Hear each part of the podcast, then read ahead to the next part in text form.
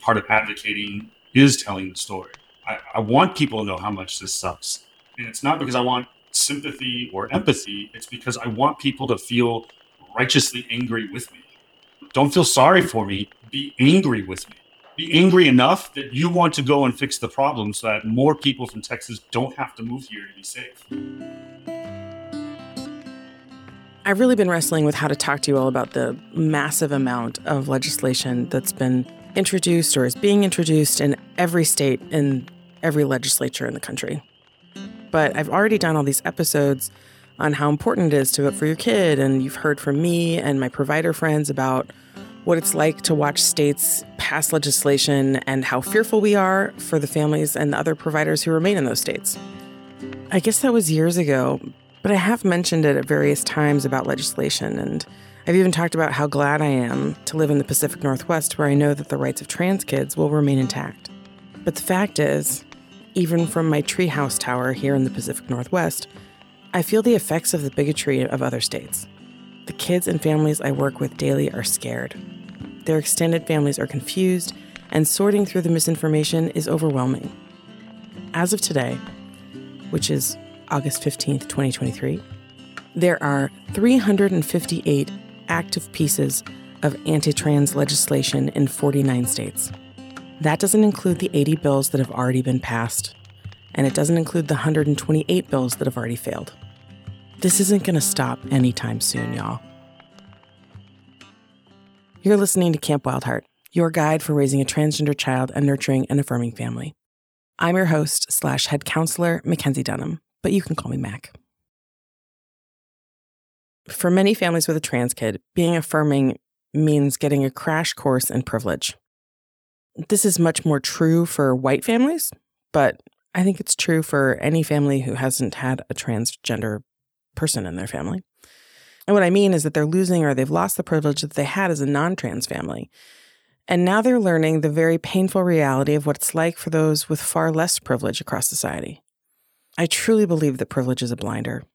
It could be compared to as a disability. We just don't know how the world really works because of all of the privilege we have based on our many other dominant identities. Today, we're going to hear from a dad. He moved his family from Texas to Washington for the safety of their entire family, for his trans daughter, for his gay son, for his marriage, and for his own life. He's a white, cisgender, middle class English teacher. Mitch and his wife made the very difficult decision to relocate their family after it became clear that staying wasn't safe for any of them. Even now that they're moved, they're still in the messy middle of transitioning to a new life in Washington. They miss their friends, their community, their coworkers, and the many things they loved about their life in Texas.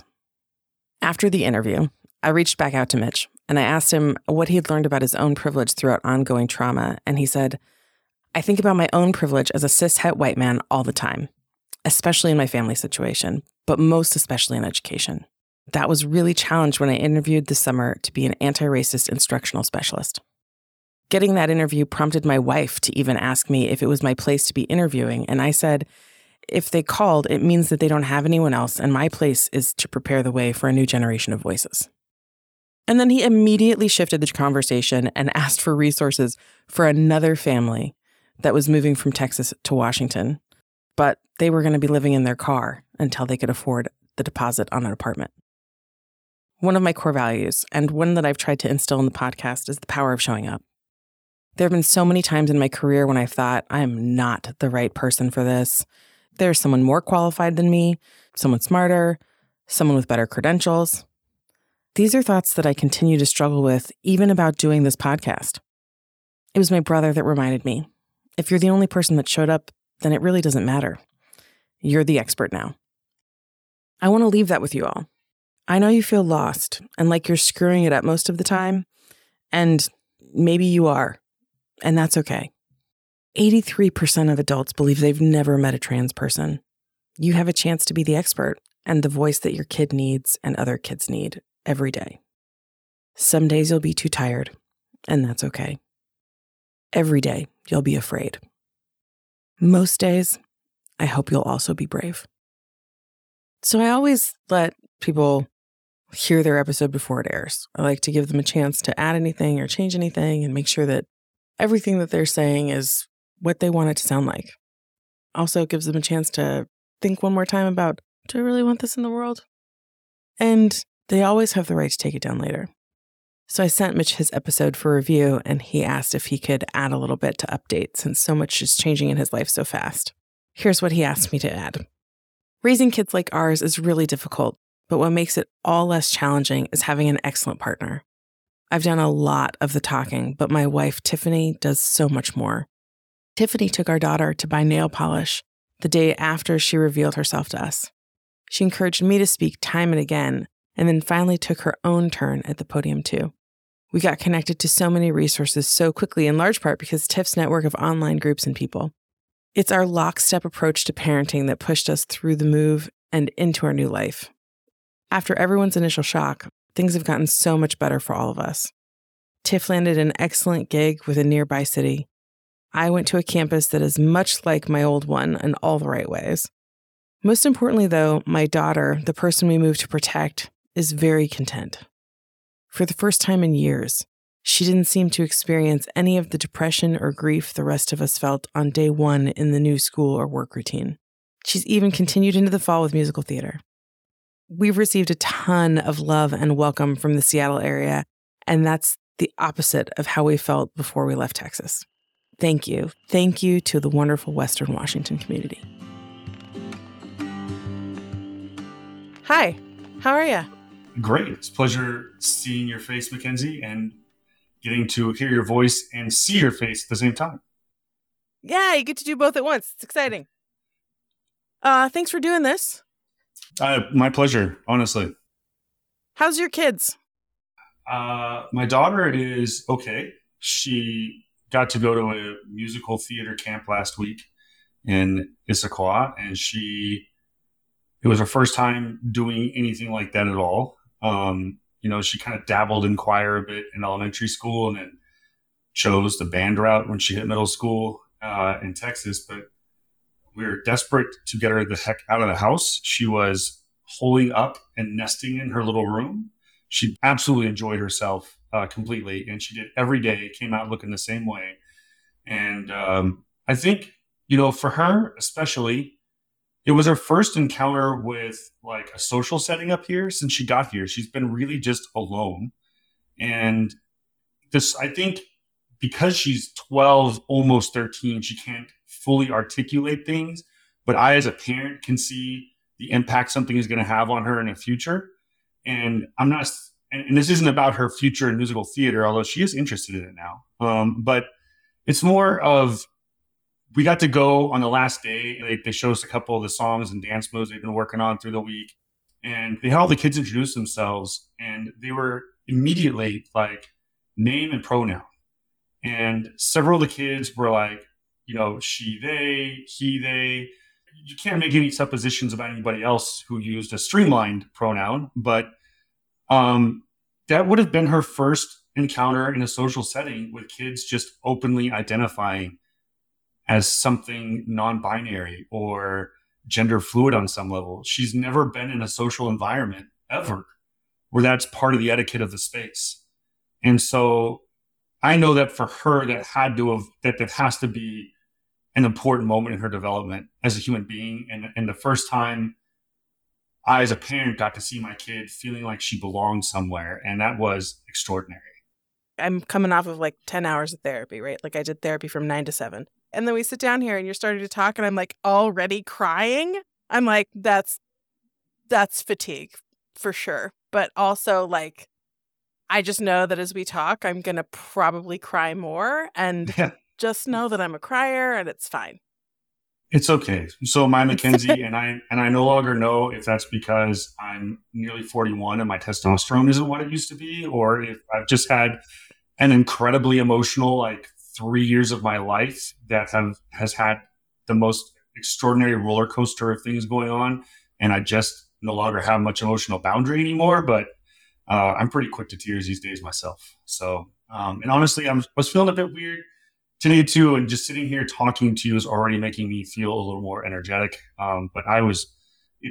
This is my first day doing anything related to my job in forever. We have this this training out here in Yakima, and um, you know, my wife talked about this a, couple of weeks ago. You know, she went through a really difficult couple of days when she started her job um, with her new employer, and and I I didn't dismiss her at all, but I thought I would be immune to it. I, I guess I'm not, and that's like the realization that like this is your new thing. Like I'm, I'm doing this training session, and for the first time in five years, I'm the new guy. It's it's left me in a, a really like kind of like I was feeling genuinely like sad and depressed a little bit. Um, heading into dinner, like I just I don't know, like I, I missed my colleagues in Texas fiercely today. You know, I tell parents all the time when I'm working with them that the that the grief is not what you think it is when we talk about the grief of that parents go through when they have a trans kid, right? Like your kid's not dead, nobody died, right? So it's not the grieving of the loss of your child, it's the grieving of the loss of the knowing. And in your case, and I think in so many cases, your whole world is getting flipped upside down. And it's not because she's trans, it's because the world sucks, right? Or specifically in this case, Texas sucks, right? It's not her fault, but that grief is real, you know? One of the parents in my communication channels in Texas had moved last year to a state in the Northeast somewhere, and she was sharing with those of us still in Texas a few months ago that like one of the hardest parts for her as she like like tapped into the local community of LGBTQIA people and parents in the support system is feeling guilty that she was sucking up the energy in a room when people would just ask her basic things about her background and her story. And she said it was really, really hard to experience that. And I, and today was one of those, again, one of those firsts for me. Like, as people are like, oh, yeah, you came from Texas. Well, you know, what, what brought you up here? And it's, it's not a happy story, Mackenzie, you know, like, and, and I'm, I'm a very vulnerable and open person and I don't really know how to like, like edit myself sometimes. And so like, I don't really think too much about not just telling them.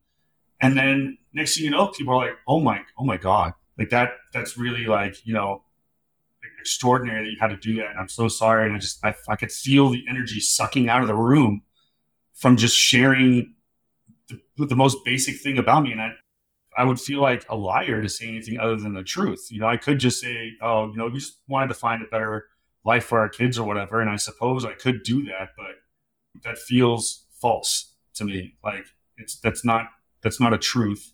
And I do still feel like I have a mission to advocate. Part of advocating is telling the story. Like, I, I want people to know how much this sucks. And it's not because I want sympathy or empathy. It's because I want people to feel righteously angry with me. Don't feel sorry for me. Be angry with me, right? Like, be angry enough that you want to go and fix the problem so that more people from Texas don't have to move here to be safe. And that's that's where I'm at. Or one of the many other states where there we have people moving oh, from. yeah. I'm, I, I tend to just think singularly with Texas because, you know, I've been living in that, that pit for the last like eight years of my life. But uh, yes, all of them, all those spaces down there that are forcing people to make very challenging and difficult decisions. And the closer it gets to September 1st in Texas, the more heartbreaking the messages are becoming from the parents who are still there, scrambling and terrified because they, their kid is running short on their testosterone or their estrogen hormone treatments, and the doctors will not prescribe anything past September 1st.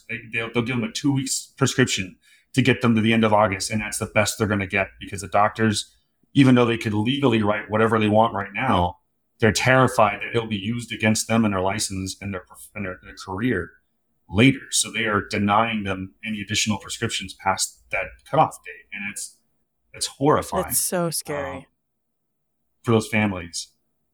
Several of the clinics in, in other states that are nearby had originally opened their doors and set appointments and then began canceling them because it became clear that they were going to have to pay out of pocket and their hospital system for whatever reason is not comfortable with the out of pocket status for these families they don't they don't have a financial infrastructure to support the out of pocket stuff in case people don't pay their bills and I mean, there are people who say that diagnoses of kids with gender dysphoria is this movement to make the pharmaceutical companies scads of money and hospitals a ton of money, but there, there's a world where it's not a matter of them making scads of money; it's a matter of them overcharging for something.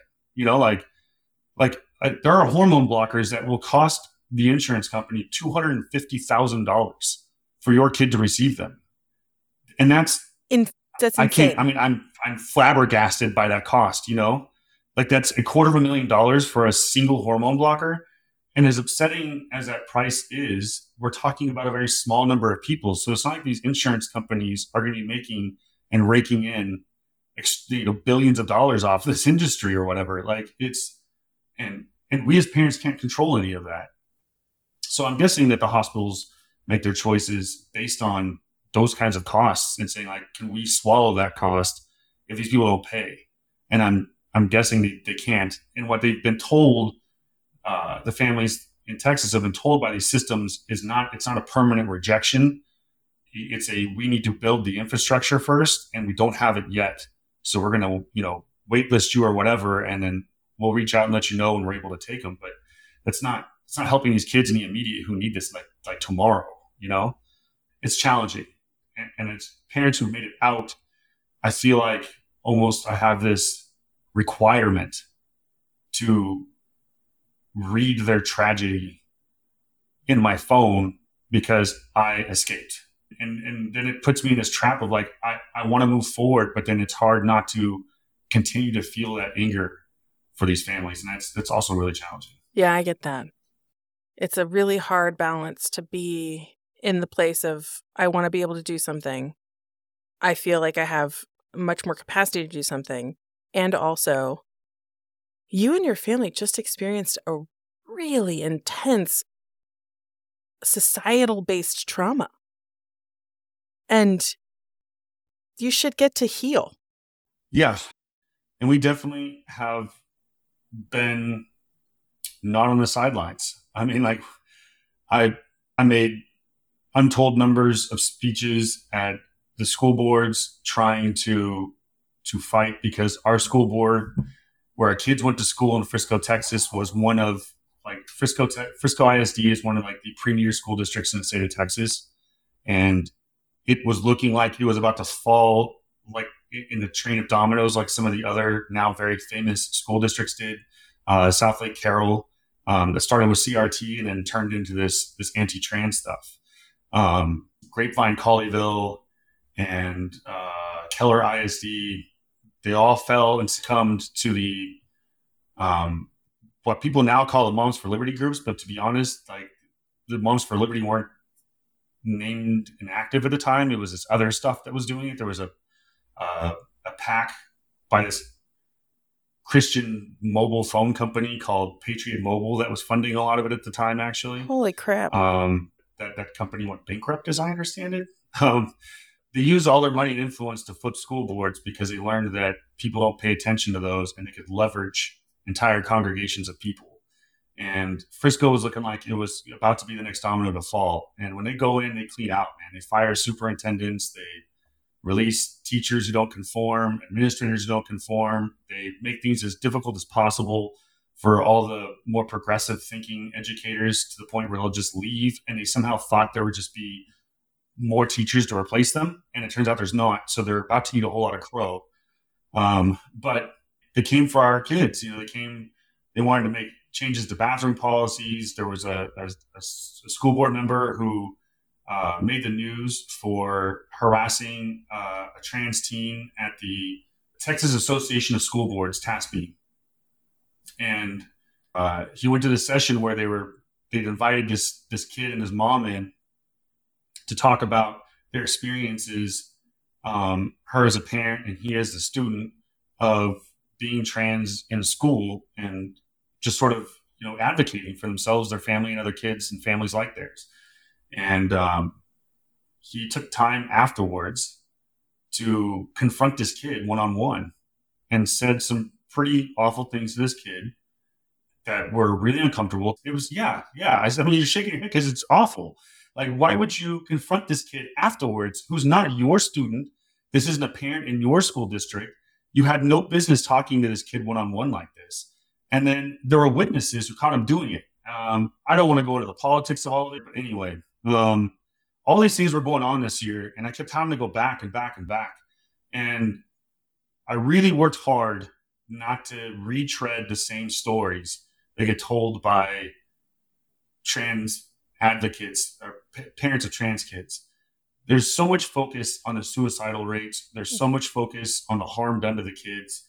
And all that information is just super easy to find and whatever. And I thought, I, I it's not winning anybody. Like nobody's being moved by that. You know, I was I was teaching college rhetoric to seniors in Texas. So, you know, I, I thought about, you know, what would I tell my kids to do? Like what would I tell them to do? Like like what's what's the alternative narrative? Like what's the purpose? Who's my audience? Like who am i trying to sway? You know and when i'm speaking at the school board am i really talking to the board members? And not really because the right kinds of school board members still had a majority. And so the goal is to move an audience behind me and listening at home in order for them to understand something about my family and my kid and our needs so that they would pay more attention to what's going on and so I began using this like uh, on, on, my TikToks. I began using you know this hashtag joyful resistance, right? And and I, I began telling the stories of our kids' successes. How has a school done well for our child? Because this is the hard part of Mackenzie is that like our daughter was well supported in Texas. Her teachers, her administrators, and, and, and let's not even. Our daughter was the first child to identify as trans in her elementary school ever. She transitioned mid year, Mackenzie. How old was she? She was uh, 11. So is that fifth grade, sixth grade? She had just turned 11 in fifth grade. They had to navigate this student changing first her visual appearances and then her name and then her pronouns in the middle of a school year with a bunch of fifth graders. Can you imagine like how challenging that would be for a bunch of educators who had no real like there was no guidance you know? There's no guidance for it. Like they were on an island and she had this principal who had made a couple of comments to me at one point that made it pretty clear where his politics lied and i'm not going i'm about to actually praise him a little bit so i don't want to make it sound like i'm about to go negative on this right he made it pretty clear where his politics lie. Uh, one of the most important comments was, "I moved to Texas from California so I could be free to be myself." Mm, so you do with that what you will.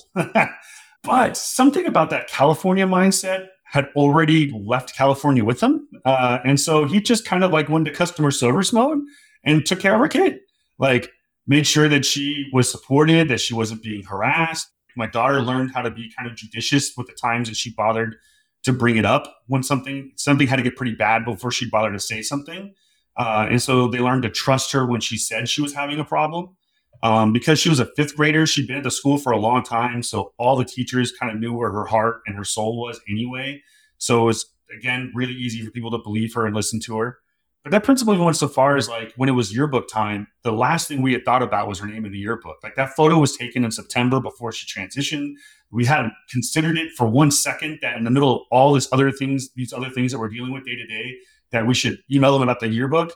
Uh, he called me out of the cold uh, one day, and I got I was teaching, and I see this call from the school, so I was like, "Oh sh- crap, guys, I got to step out. Like this is my kid's school." So I sit down in the hallway and answered, and it was the principal, and he was like, "Hey, I just um, I was going over the final proofs before we submit for publication. We, it's our last chance to make some changes, and I noticed that your child's name was the old name, and I wanted to see if you guys wanted that or you wanted to use the name she's going by now." And I said, "Oh, for sure, we prefer her preferred name. Yes, absolutely." Uh, and he said, "I said, thank you so much for making this phone call. Like we didn't even think about it." And he fixed it immediately. Like every yearbook she's had has had her name in it. You know what I mean? Like the school always took care of her. And so I'd go to these school board meetings and tell these stories. Like this is a story of my child being celebrated and affirmed and loved by her teachers. And this is why she's received these awards. It's why she's, you know, got straight A's. It's why she, you know, tests off the charts. She's not feeling any of the academic consequences from a kid in turmoil because the school picked her up, you know, and And the drastic change from the year before when she was depressed, having suicidal nightmares and everything else, to this moment now where she's thriving, you know, is a story of success. So instead of worrying people about extreme consequences that are hypothetical, I decided to share the joy of what's not hypothetical. A couple of months into my my advocacy, this woman approached me at a school board meeting I'd come to again, um, and she, she sat down next to me and she said, "I came here two months ago to speak out in favor of harsher bathroom policies, and then you spoke, and it really got me thinking." And I went home and I talked to my kids. So I have six kids at home. Three of them are teenagers. And I, and I sat down and talked to my kids and we had a, some really long and important conversations. And I want you to know I'm here today to speak and stand with you. And I told me then that like, I'm doing the right thing. Like joyful resistance is the way to go. And so anytime I've gone and given these public speeches, it's always been about celebrating what is good for my kid instead of laboring on what was so terrifying before because it's just not working the stories of terror, the stories of, of horror, the terror of the consequences in the future, it's not moving the needles of people. It, it's not it's not helping change anybody's hearts and minds. So I thought I, I gotta I gotta flip the narrative, and there has to be one.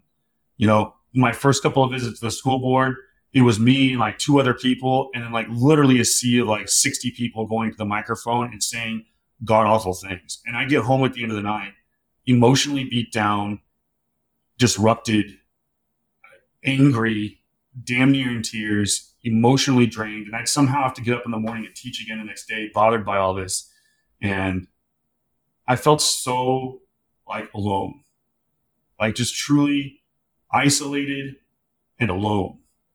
And again, one day I, I went to go get some coffee in the morning and I saw this, uh, this friend of mine and uh, you know this other this other guy I knew. They were they were both dads and scouts, like I was. You know, my kid was in scouts for a long time. When she identified trans, we pulled her out.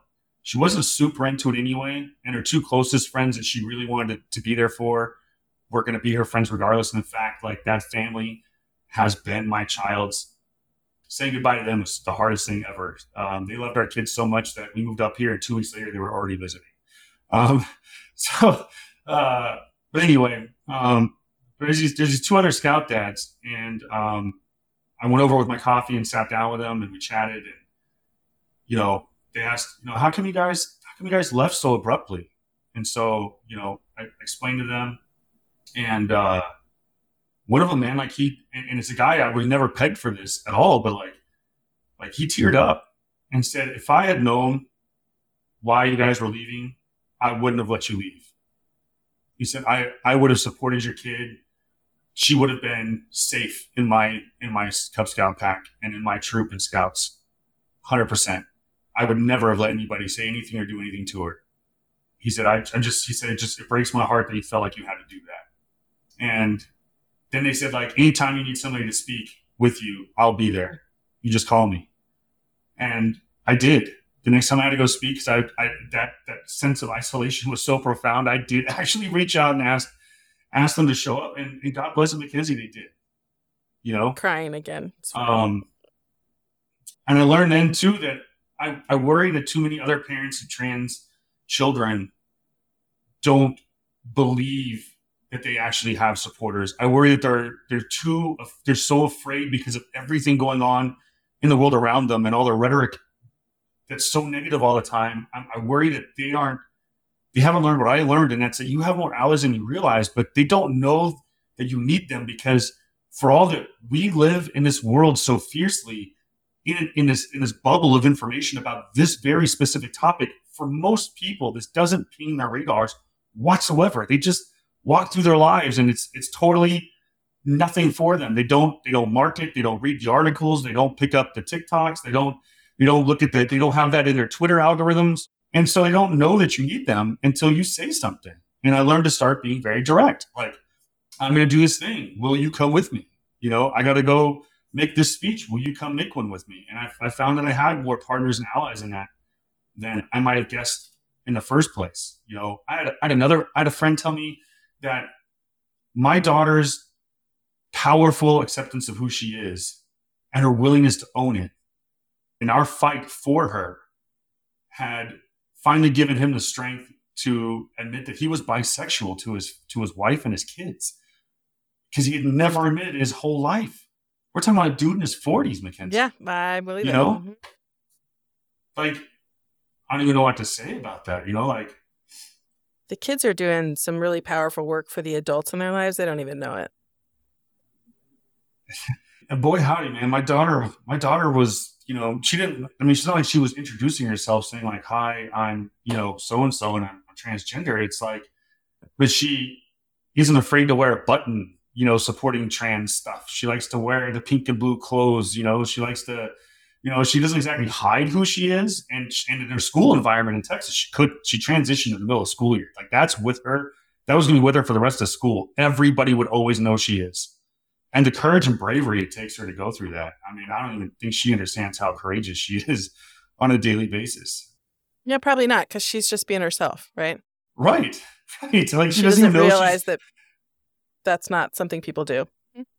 you know, we and we hid as best as we could some of the negativity from her. You know, um, it's not like we had secret conversations or whatever, but um, we definitely didn't necessarily sit down and talk to her about the threats around her or whatever else because we didn't want her to see threats where none might exist. You know, we wanted her to be able to to navigate that and allow, you know, when she got into counseling, um, before she started her transition after she just told us that this is who she might be um, the counselor the work that we we asked the counselor to do was you know i my daughter can speak for herself with you. We don't it's not our job to tell you how she's supposed to feel. Your job what we want you to do is just give her the strength to advocate for herself most importantly with us as her parents and with others around her. Like she needs to feel confident enough that she can speak up for herself because we won't know what she needs next in her journey if she doesn't tell us what she needs next. And we're here to support her. So, you know, give her the tools to build the confidence to be able to talk to these, talk with us about this. Okay, so hold on a second. Let me timeline this out. So your daughter came out. It sounds like at first to you or to you to your family, right? Like she told you Yeah, and your she- wife. She told my wife uh, at the end of a, at the end of a long night, like a doorknob confession. We'd been to a soccer tournament, and she dropped it in the last five minutes of an hour long ride home. You know, like Yeah, that's here's right. this bomb, and then like disappeared to her room. and so then my wife came in like wide eyed. I mean, we're talking like, oh, I, I'm still trying to process something, but we need to talk. like, Mhm. uh, you know that it, it really caught her like like off guard. You know, and we had a long conversation with her that night. And the next day, my wife took her to buy some fingernail polish because she just the first step was just what do you need to feel like who you are, and she said some fingernail polish. So that's where it began. And that was November of 2021. Were you all in school? Like, were schools back open in Texas at that point? Oh yeah, no, yeah. We as soon as August 2020 hit, they were like, get back in there. So yeah, November 21. So November 21, she comes out, um, and then you start to figure out what she needs. You when does she come out at school? I mean, as soon as the weekend, the the weekend she tells us about what's going on, I sent an email that Sunday night to the to the teachers because as a teacher, I know that if a parent reaches out and warns me about something, I can be much more productive about supporting. Right. So we sent an email saying like, look, you know, is you know wanting to experiment a bit with you know a feminine appearance and so she may start coming to school with like fingernail polish or you know girl clothes on. We are 100% supporting this. We just wanted to let you know so you can make sure that she's safe at school. They're 100% they're like yes absolutely. And and, and i'd begun immediately using they them in my emails to them um, to talk about my daughter because i didn't know where she was going to be. Actually to be honest with Mackenzie, I had a feeling that she knew she was a girl. Uh, my wife took a little longer to come around to this feeling, but we also didn't want to put those words in her mouth. You know, again, I wanted her to be the first to say things. So I didn't use the she, her pronouns or even asked her if that's what she needs yet. You know, we just, I just started using some nice gender neutral terms in my emails with the teachers. They reciprocated those gender neutral terms right away. Love that. Um, and uh, yeah, they caught on pretty quick. Uh, and they just kept her safe. And you know, by December, we'd gotten um, into the uh, into a gender clinic.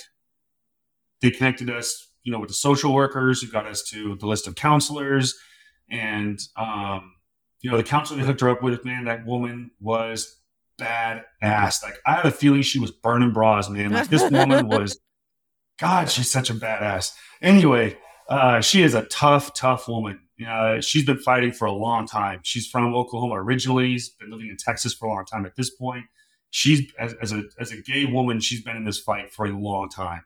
Uh, and my daughter loved, loved, loved going to see her. And um, she did the job she was supposed to do. And then she had a sleepaway camp in February of 2020, uh, 2022 for fifth graders. That was, um, you know, this, they go to like a, like a camp where they drive out on like a Tuesday, the overnight Tuesday night. They spend all day Wednesday doing a bunch of camp activities. Thursday morning, they get up, do a few more activities, and then go back to the, go back to town, right? Um, so it's two nights at this, this camp. And by then, we had just discovered because every year in February, my wife and my daughter and my my wife's best friend, my former sister-in-law, they would go on this what they call the bakery tour. So every year in February, they would get up, they would plan out like a week in advance, like all the bakeries in the Dallas area they were going to hit, and they'd spend a day just hitting bakeries all across the Dallas metroplex. That sounds amazing. And then come back and bring us all the goodies. So February 2022, they they went on the bakery tour, and that was the first time I told my wife that she wanted she, her pronouns. Okay. Um, we kind of noticed that her two close friends, that the, the, we call them the twins because they are twins, we noticed those kids had begun using she, her, talking to her and about her in her presence. So we kind of already suspected that she was making moves with her social circle, but she hadn't told us yet. And so she finally told my wife on that bakery tour. And then I go to the I'm, I'm obviously going to sign up as a chaperone for this camp because I know Dan Williams sending my recently transitioned kid to this sleepaway camp without her parent involved as a chaperone. And she had to stay in the boy cabins because she hadn't yet identified as she, her, nor do I think she would ever have been allowed to see anything but the boy cabins, uh, given the, the nature and tenor of Texas stuff, you know. So by being a chaperone, I got to be there. And when I arrived to get ready to get on the bus, her teacher comes over to me and says, Okay, I really hope I'm not crossing some boundaries here. But has your daughter, has your, has your kid started using she, her pronouns? And I said, It's funny you say that. And so I tell her what I just told you about the twins. And I just was pleased. Like the teacher had noticed, you know, like, and was look, look, looking to this opportunity to come talk to me because she wanted to make sure she was using the right pronouns talking to my kid and about my kid. And so that she could help navigate the landscape in the classroom space of doing it. And, um, you know, not long after that, my, my daughter made her first like flamboyant appearance as a girl going to a symphony field trip and she wore a dress to school for the first time. And that began the conversations about the bathrooms. Because up until that point, even with she, her, even with names, she was still just using that boy's bathroom. She just was going during class time alone so she wouldn't have to deal with like all the stuff with the other kids. But she had begun to deal with those questions for the kids around, like, well, if you're a girl, and how come you're using the boys' bathroom? And so the, as soon as she wore the dress, I said, well, she cannot go into those boys' bathrooms wearing that dress and with her hair as long as it's got. She cannot, cannot, cannot, cannot. My wife and I are like, what are we going to do? I was like, I'm going to email a teacher and I'm going to say it's time to put a plan in place. So they, they built a plan for her for the field trip, and then uh, we spoke with the principal and her counselor the next day at school and got stuff served for her to use the nurse's restroom. And it, it, again, just constant, quick responsiveness. So by the end of, you know, by May 2022, my kid had fully transitioned to being a girl. School had absolutely facilitated that process by keeping it safe for her at school every day and making sure that people are using the right names and pronouns. by the end of that school year, there was only those one or two kids left just being assholes you know, deadnaming her on purpose to be cruel. And it was just one or two kids. So my daughter was like, no dirt off my shoulder. Right. She's got like, it. Screw those guys anyway, man. They're not important to me. You know? And in sixth grade, it was the same, you know? Um, and so from from that point on, May 2022, I mean, everything's just been kind of cruising along for her. She's she's who she's supposed to be. And yeah. So she's going through this. You're supporting, you're being supportive. You're like trying to, you're having these great experiences at school um, or at her school.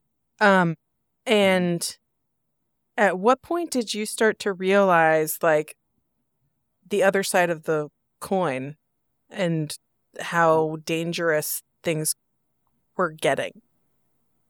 Well, this this actually spins more into my conversation as an educator because and this is something I, I, would not want to walk away from this podcast without saying this because I need this to be heard and by as many people as I can.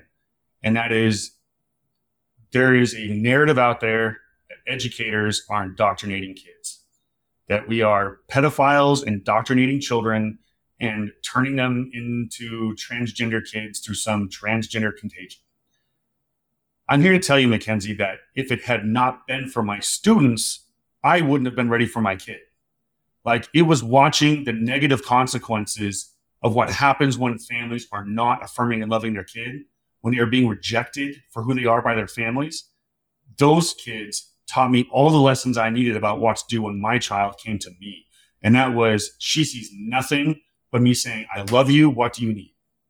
Because the kids who don't receive that, it's, it's, uh, I would use expletives, but I don't want to ruin your podcast, but it's tragic. It's devastating. Mm-hmm. Yeah. You know, um, I had a student for two years in my English classrooms as a sophomore to junior. And this was a kid who, when I first met them, they were known by everyone as, as Rainbow. And this kid was the most flamboyant Hispanic, Latina, gay person you can imagine. I mean, like makeup that would make most women jealous because she was so good She's at so applying fierce. makeup for herself. Fierce nails. She'd show up to school in heels and like short shorts, like unapologetic.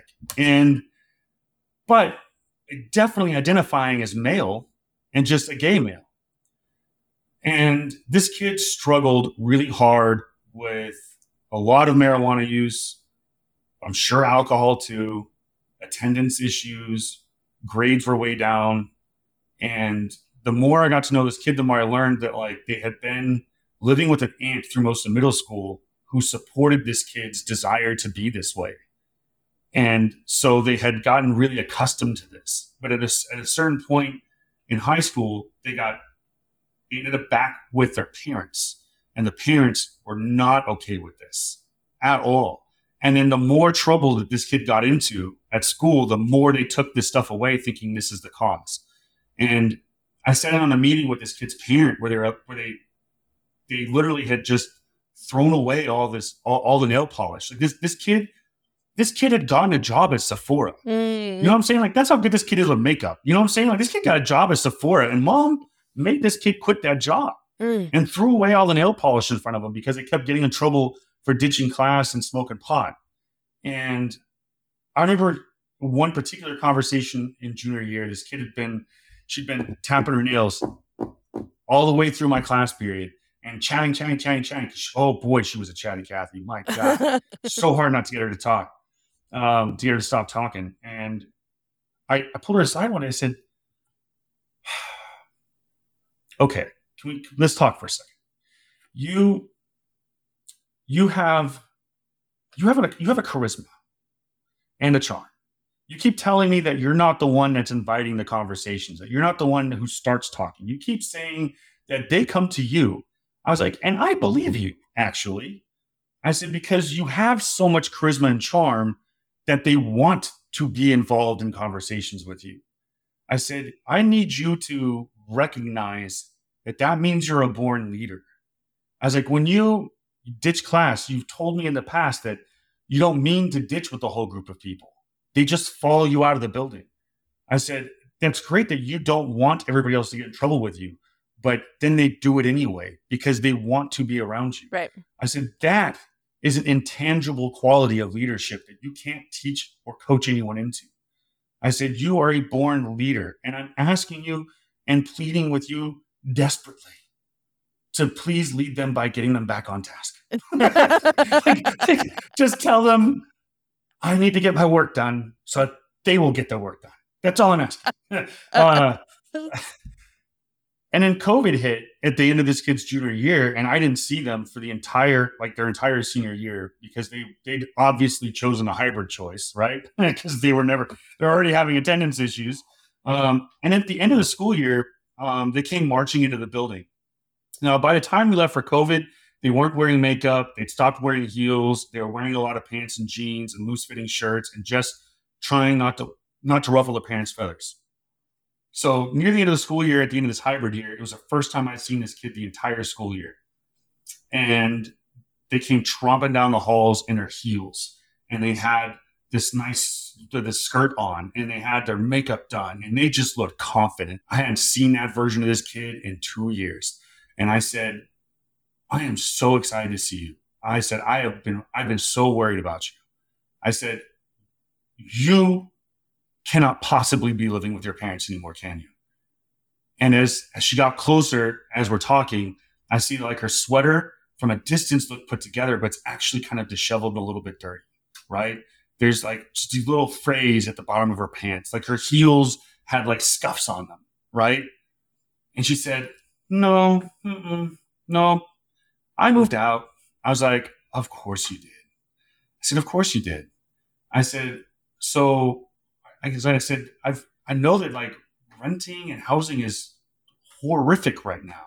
She said, Yeah, well, I, I have an apartment now with my partner, but um, we spent a couple of months living in my living in a car. You know, she said, I have a job at you know a retail store, and uh, guess what? They offered me the a, a, a job as like a shift leader. They, they're promoting me. I was like, that's because I told you last year that you were a leader. And I told you if you could just get through school, you and got to the workplace, you'd find that somebody's going to value that somewhere. I was like, and all you have to do is just get out of a place that it has too many demands on you that you don't have value in and go to a place where you want to do your best to earn more money. And of course, they're going to see this intangible thing about you and offer you.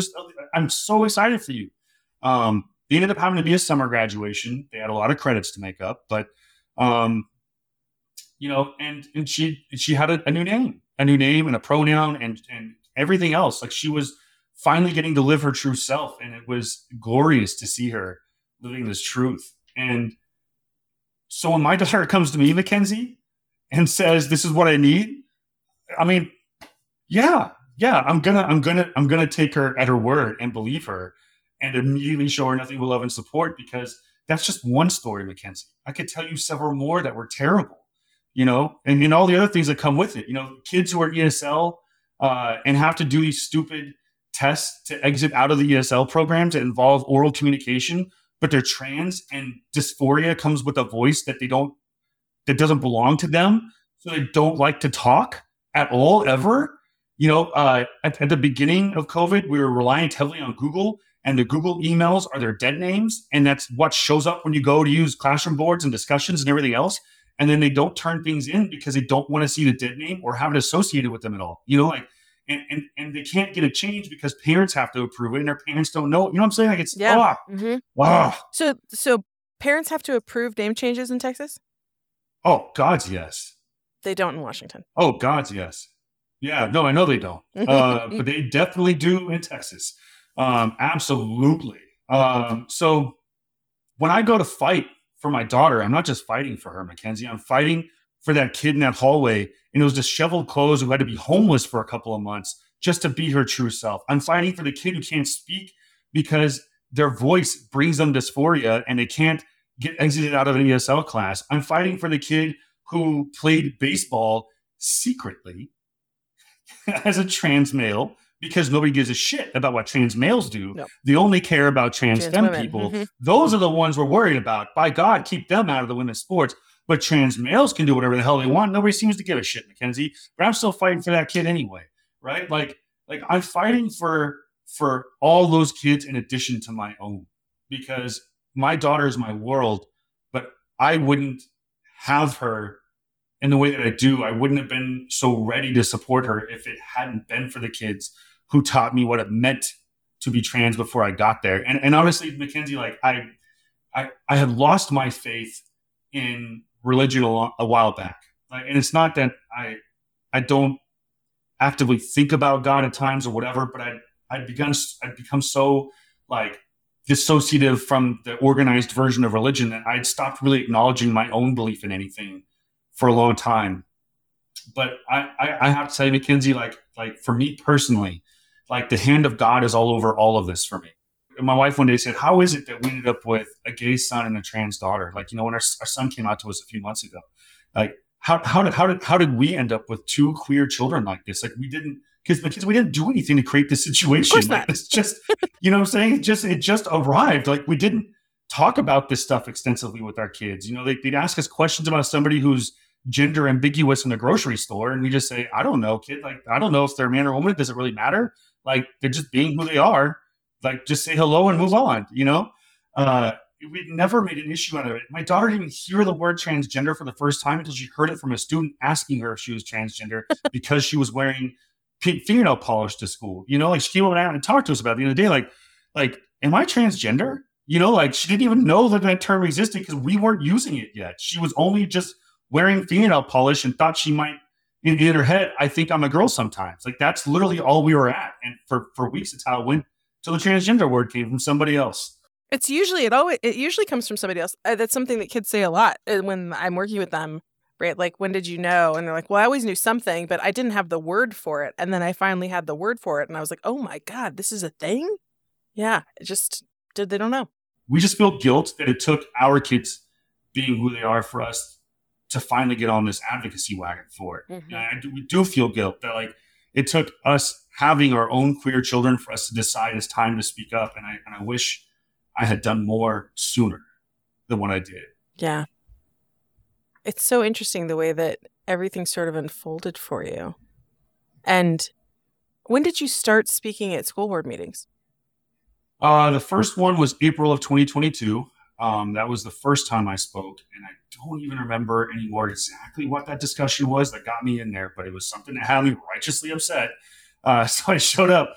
Um, I definitely think that my my choice of, of doing that and that joyful resistance tactic is a lot of the reason why my kid got so much support. When teachers hear you saying wonderful things about them at school boards, because our teachers were always watching those damn things, I'd get emails afterwards from from teachers at campuses and stuff like, "Thank you." You know, I, had actually stood up for the teachers at the start of COVID. You know, because I don't, I didn't teach in the same district where my kids went. So when they, a group of parents tried to force our schools to open sooner than what they should have, I went and advocated as an educator instead of as a parent. And I got a bunch of emails then too, like, oh my God, thank you so much. Because teachers are always afraid to speak at their own board meetings, you know, because uh, they hold your contract. So yeah, April 2022 was my first time going up in front of the school board. I love this joyful resistance thing. Um, so Jess, who's been on the podcast a lot, uh, and I talk a lot about how we hate h- how so much of the messages around suicide prevention right? Um, and like that's that's the only reason you should care is because these kids might kill themselves.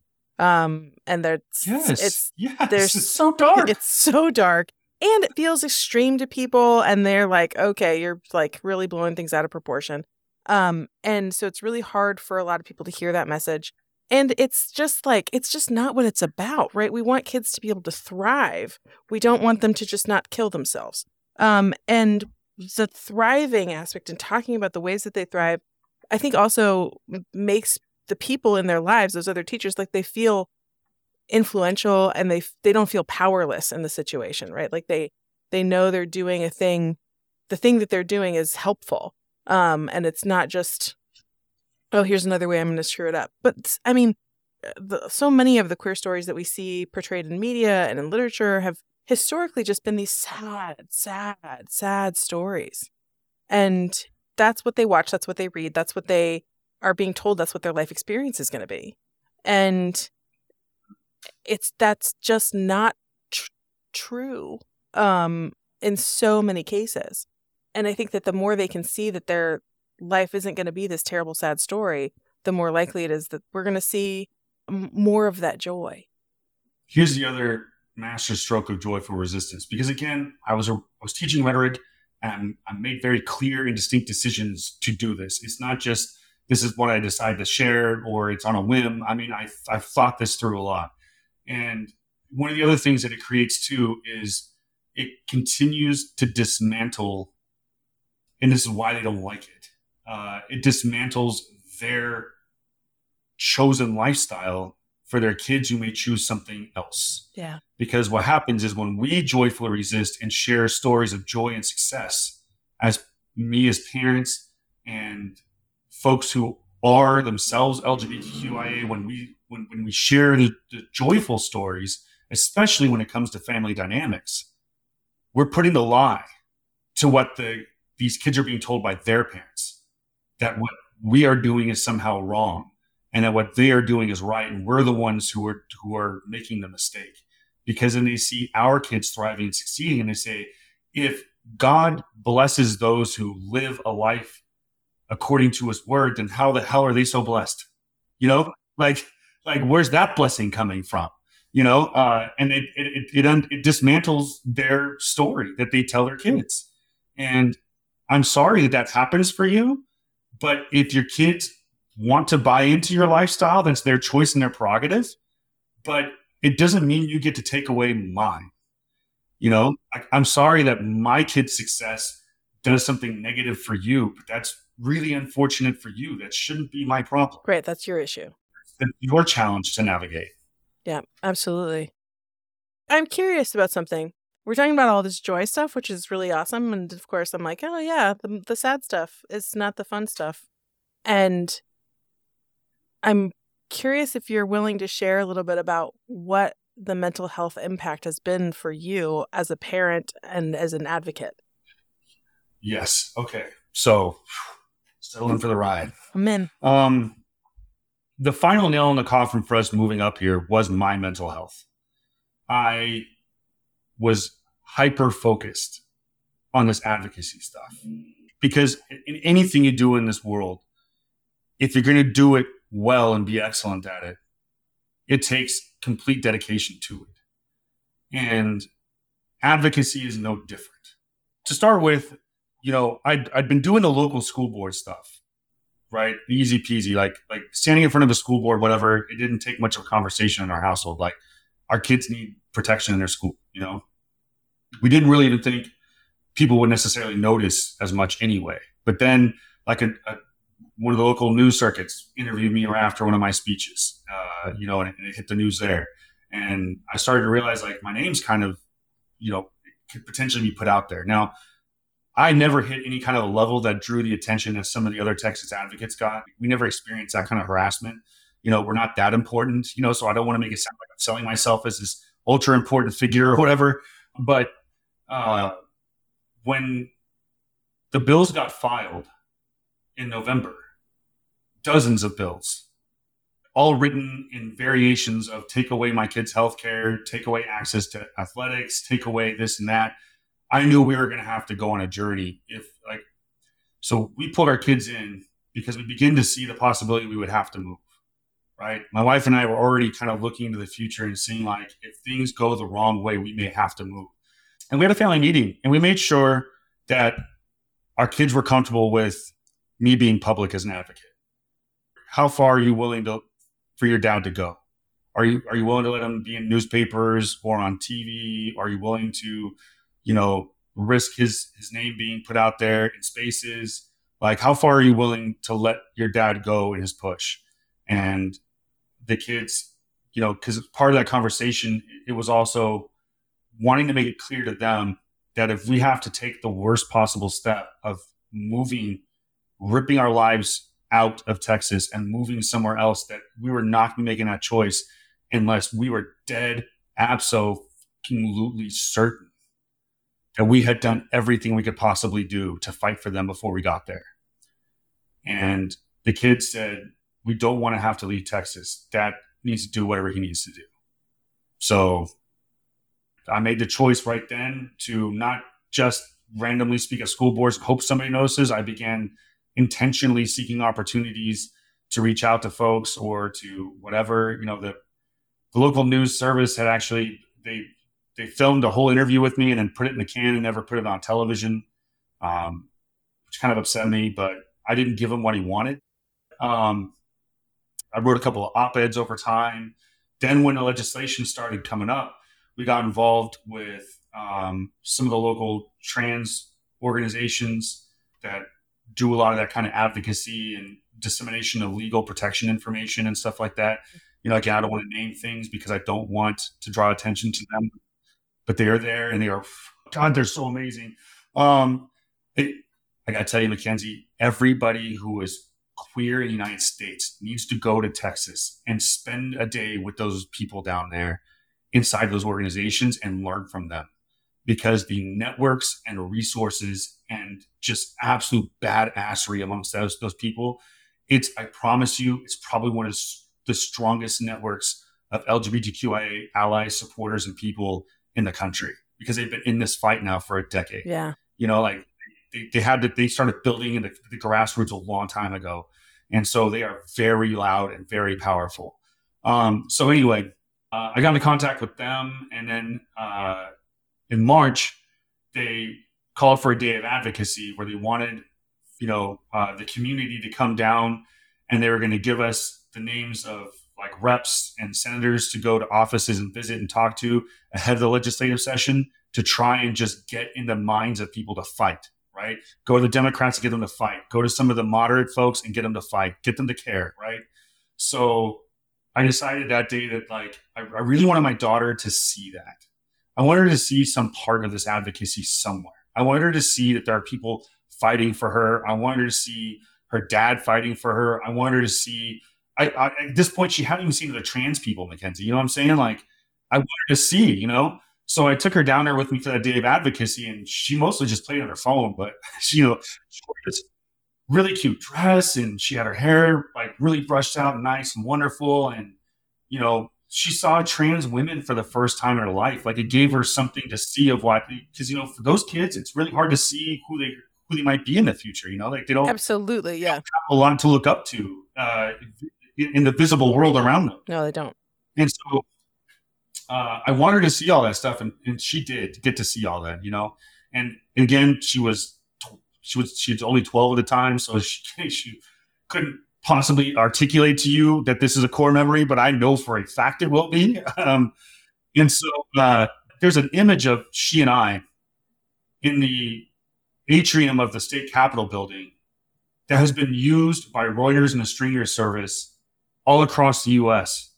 over and over and over and over and over and over again. And you and you and when I tell you what's in it, maybe you'll remember it because it's me and my brown jacket and my daughter in her beautiful flower dress looking somber next to a giant gay T Rex. and, um, and it's everywhere. Yeah. It was everywhere for months, associated with every article about this, um, negative and positive.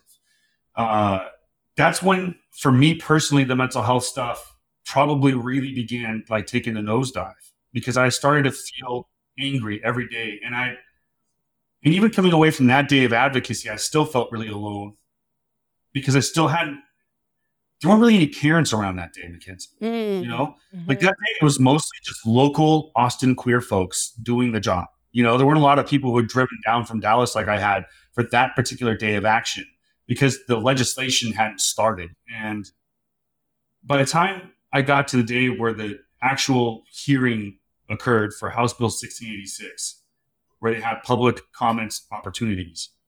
Um, I was unbelievably angry. An anger I've never felt before, Mackenzie, and I, I hope to God I never feel again. Um, that day was transformative for me though because I finally stopped feeling alone. Like 1686 was a horrific nightmare. Like I, I showed up at 6:30 in the morning to make sure I got a place in line.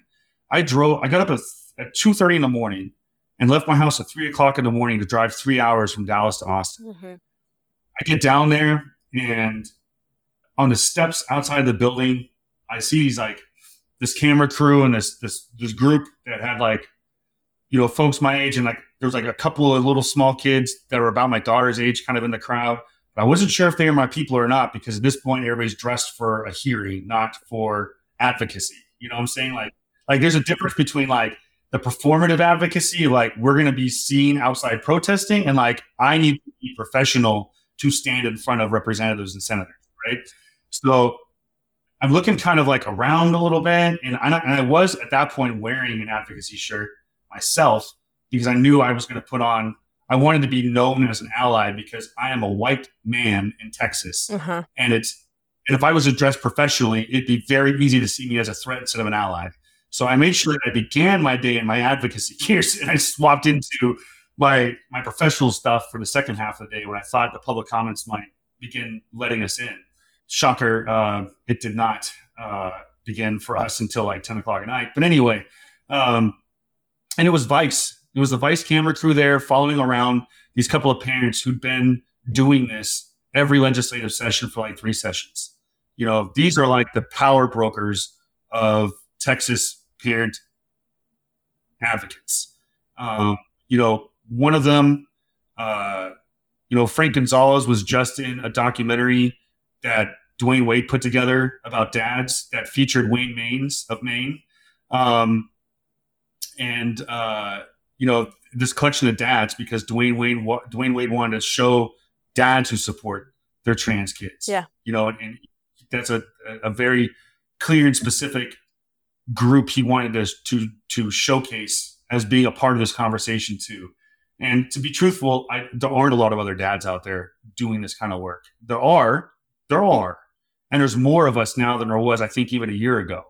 But um, you know, most of the people around us are women, and unfortunately, Mackenzie divorced women. Like I like these, this transgender stuff kills marriages, man. Like it, it shatters marriages because one person may not support and the other person does, and it tends to be the mom who loves and supports, and the dad who says absolutely not. Especially when it's when it's a, when it's a an AMAB trans femme situation. Um.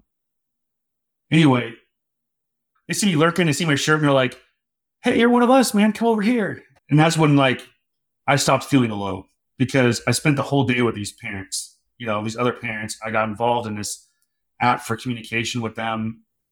The real nosedive hit when the bill went to the floor for the vote. And that was when I, I made a statement out loud that began to really concern my wife. By that point, I'm already seeing a therapist again, and I'm doing it weekly because I know I'm, I desperately need this. And at one point, she thought I might be a good candidate for IOP because of it. One of the, the parents was present when one of our, you know, trans advocates, um, a non-binary person, was tackled to the ground by the state troopers in the in the in the in the state legislature in Austin. Unnecessarily tackled. Charges were all dropped because the Austin DA was like, "No, we are not prosecuting this. Absolutely not." Um, but when I texted my this other dad and I said, "I'm really sorry," he, he wanted to get like this coalition of dads to go do a sit-in protest, and I was going to go. My wife begged me not to because she knew the state I was already in. And when I, at the end of that day, when I see the, the, the Twitter videos of this person being tackled, and I sent my my friend, this other dad, a text, and I said, "How are you feeling at the end of the day, man? I'm so sorry I couldn't be there." And he said it was brutal, and he'd been standing right behind that person who got tackled. And I know, without a shadow of a doubt, Mackenzie, that if I'd been there that day, I would have been standing there next to him. And if I'd been present when that person got tackled, Mackenzie, I would be in prison because I would have done violence without a question. My my barrier to that would have been shattered, and I would have gotten myself in a lot of trouble. At one point, I found myself saying, "I'm glad I don't have a gun," because I'm not sure that if somebody got in my face about this stuff, that I wouldn't use it. And when I realized that I am saying these things out loud, Mackenzie, I've never been violent in my life. I've been in one fight when I was in like seventh grade. I hit a kid once. You know what I'm saying? I swung one time. Uh, I I didn't even like the sparring part of Taekwondo when I was a kid. I like the form. I don't like fighting. Um, I'm not a violent person, and so I knew I was broken. And then the Allen shooting happens and my students are talking about it during the school week.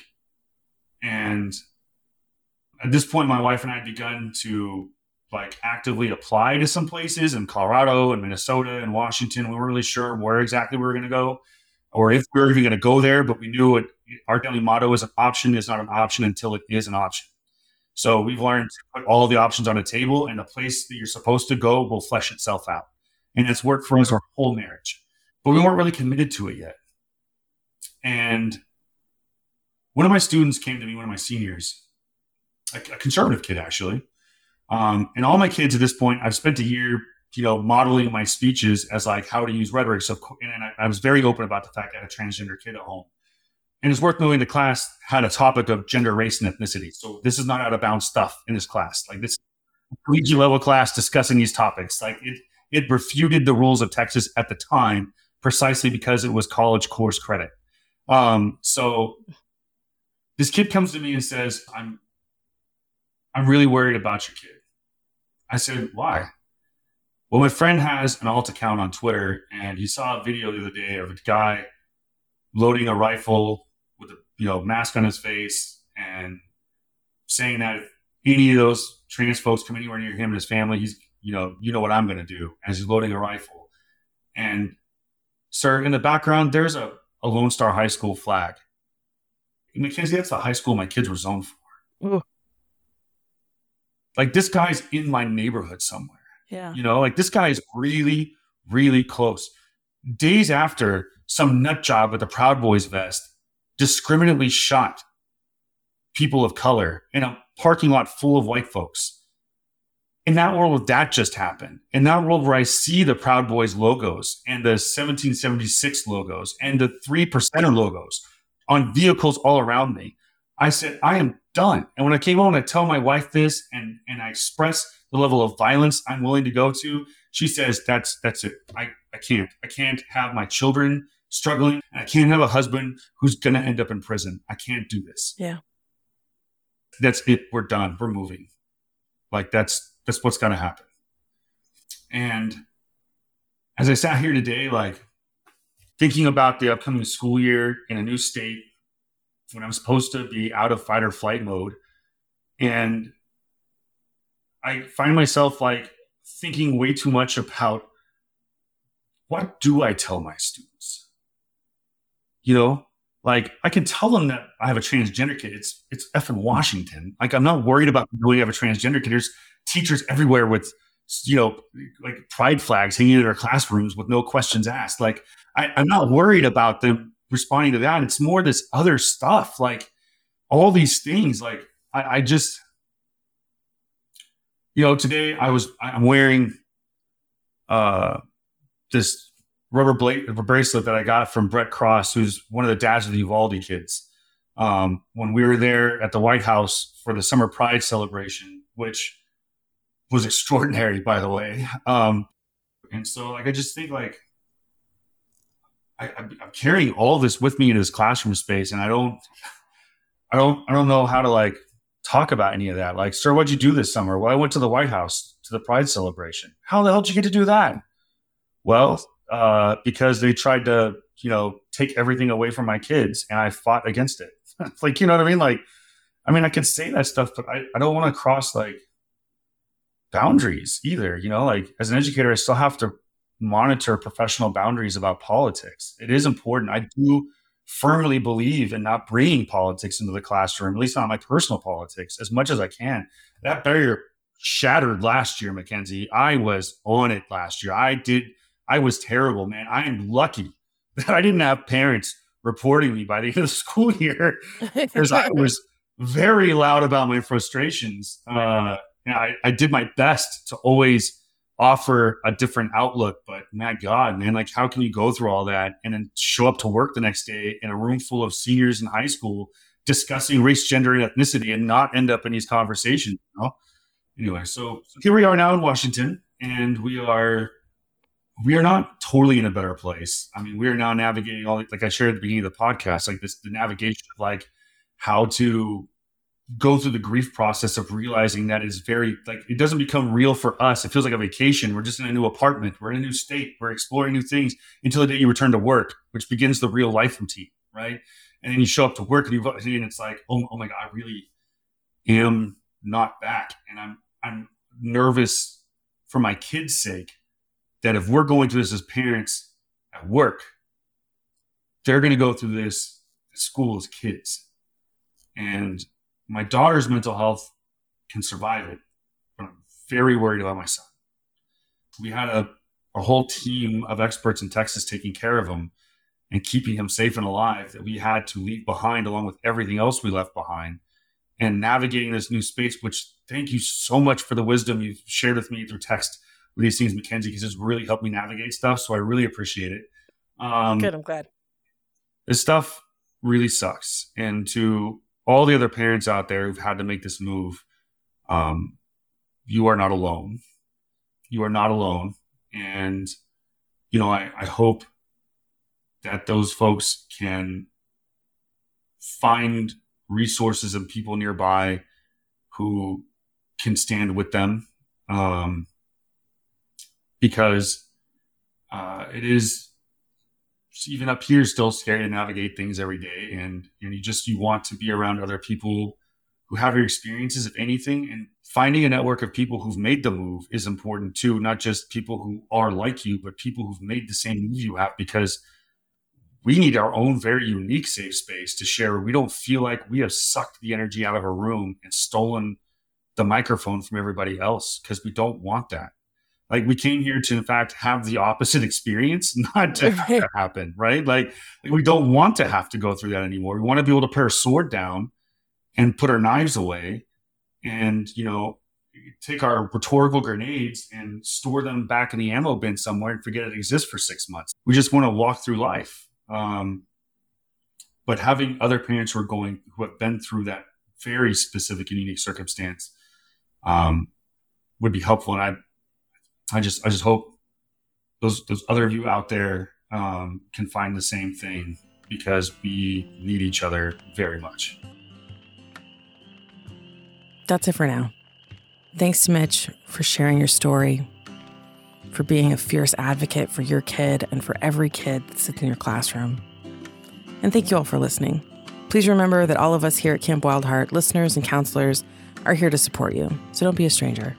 If you have any questions or comments, please don't hesitate to reach out. We're on Facebook as Wild Heart Society, and we have that private Facebook group, Camp Wild Heart Community. We're on Instagram as at wild.heart.society, and you can find me on TikTok as at Real Gender Therapist. I think there's like a whole three videos. Or you can email us directly at camp at wildheartsociety.org. Also, if you're looking for someone to work with your family, Wild Heart Society offers a wide range of services from individual and group therapy to community events and gender family transition coaching.